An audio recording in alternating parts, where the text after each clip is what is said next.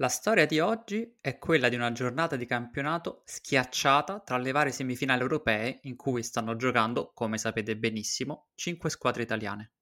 Ieri sera la Lazio ha pareggiato solo al 94 contro il Lecce. Il gol di Milinkovic-Savic ha salvato un minimo la situazione, che però dice solo 4 punti nelle ultime 5 partite per la squadra di Sarri. Ne possono approfittare quindi le altre squadre in corsa per la qualificazione alla prossima Champions League.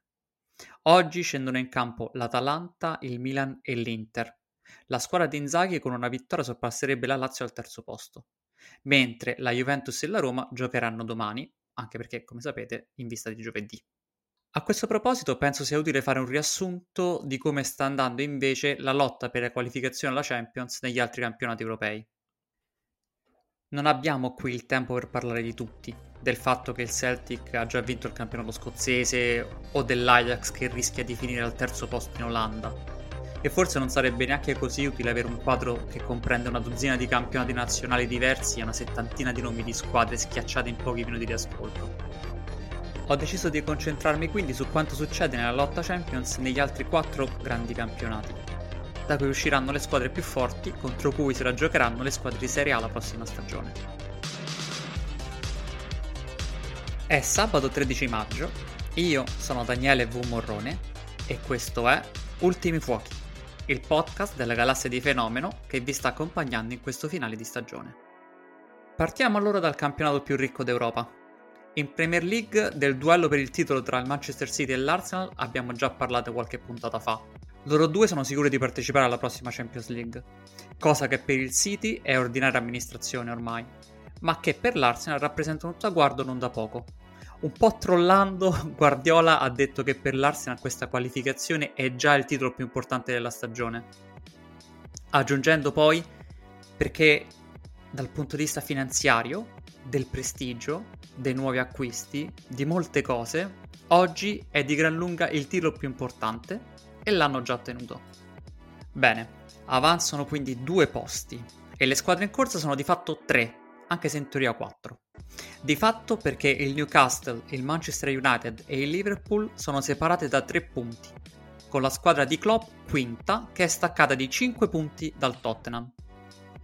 Attenzione però, perché a 7 punti dal Liverpool c'è il Brighton che ha due partite da recuperare e quindi potrebbe rientrare pienamente in corsa in caso di due vittorie consecutive. In questo momento è fuori. Per adesso quindi la corsa è a tre con Newcastle e Manchester United che hanno perso l'ultima partita. Per lo United la seconda sconfitta consecutiva, mentre il Liverpool è in striscia di 6 vittorie consecutive. La squadra di Klopp ha una partita in più e gioca lunedì contro il Leicester, che ha forte rischio di retrocessione. Chiuderà la stagione contro il Southampton, ultima in classifica.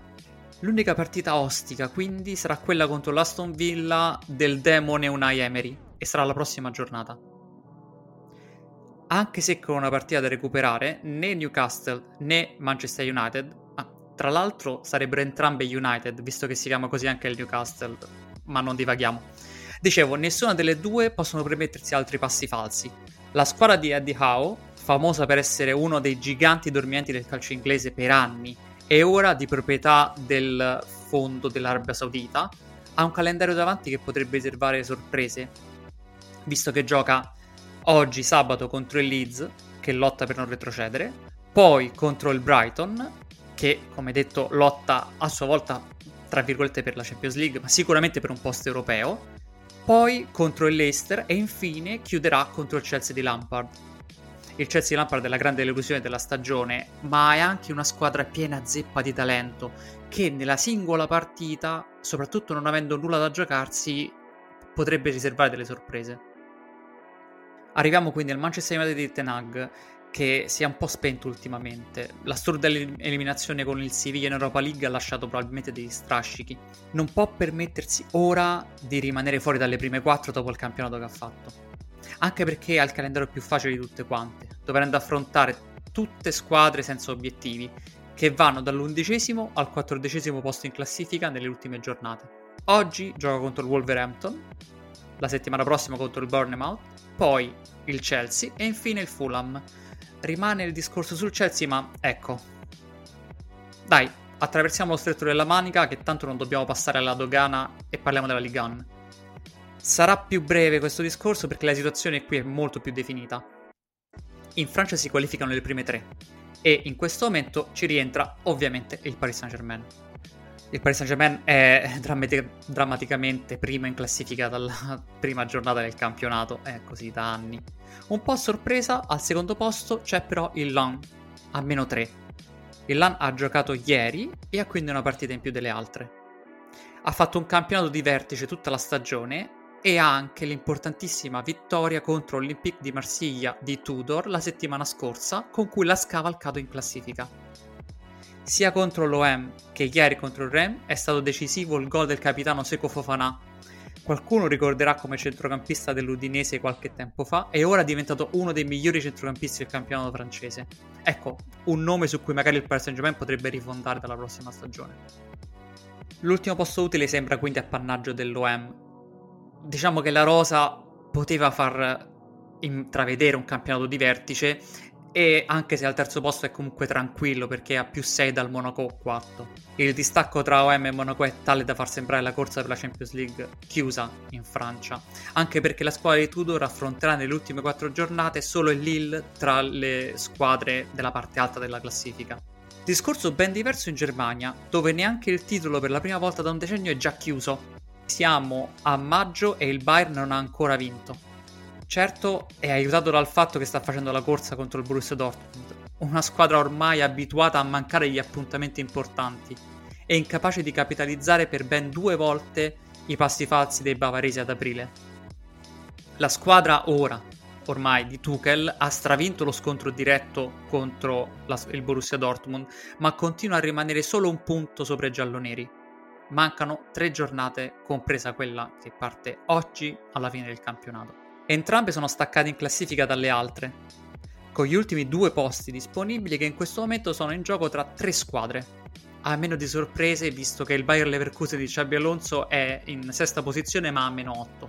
Allora, sono le due squadre simpatie del campionato in corsa, l'Union Berlino e il Friburgo, e la squadra più odiata dai tifosi tedeschi forse solo meno del Bayern Monaco, ovvero l'Erbil Lipsia. RB sta per Red Bull, quindi lo sapete benissimo perché è odiata.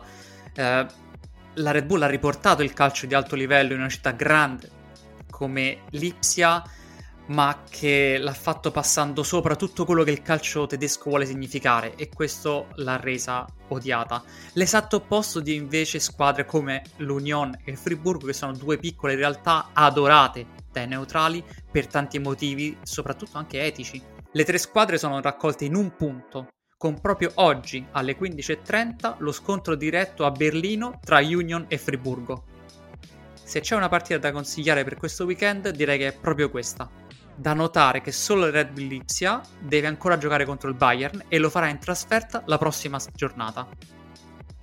Dicevo di partite da seguire, volendo un altro consiglio ci spostiamo in Spagna, Domenica sera c'è il derby di Barcellona, che potrebbe consegnare la vittoria matematica del titolo alla squadra di Xavi in caso di vittoria. In realtà, anche in caso di non vittoria del Real Madrid oggi e dell'Atletico di Madrid domenica pomeriggio, il titolo arriverebbe. Ma il Barcellona, diciamo che spererebbe di vincere eh, in casa dei rivali cittadini che sono anche in lotta per non retrocedere. Tolte quindi le tre grandi che sono già sicure del posto in Champions League come ogni stagione a questa parte, in realtà nella Liga non c'è una grande fila per il quarto posto questa stagione. La Real Sociedad, che ha sempre fatto un campionato di vertice, è rimasta a distanza di sicurezza dalle altre e ora si trova a più 7 dal Villarreal quinto e più 9 dal Betis sesto. Queste tre squadre sono le provinciali che stanno facendo bene, ma la Real Sociedad con questa qualificazione coronerebbe un progetto che con l'allenatore della casa Alguasil e il mix di giocatori del vivaio e scommesse riuscite da fuori come Michel Merino e Kubo l'ha resa in questo momento la migliore tra le provinciali spagnole una sorta di Atalanta di Spagna, diciamo, una squadra che non è ancora in grado di lottare per il titolo, forse non lo sarà mai, ma che in questa stagione si sta dimostrando totalmente all'altezza di essere una squadra di Champions League. Con questo io vi saluto, ci sentiamo qui su Ultimi Fuochi lunedì, sempre verso l'ora di pranzo, con Simone Conte. Ciao!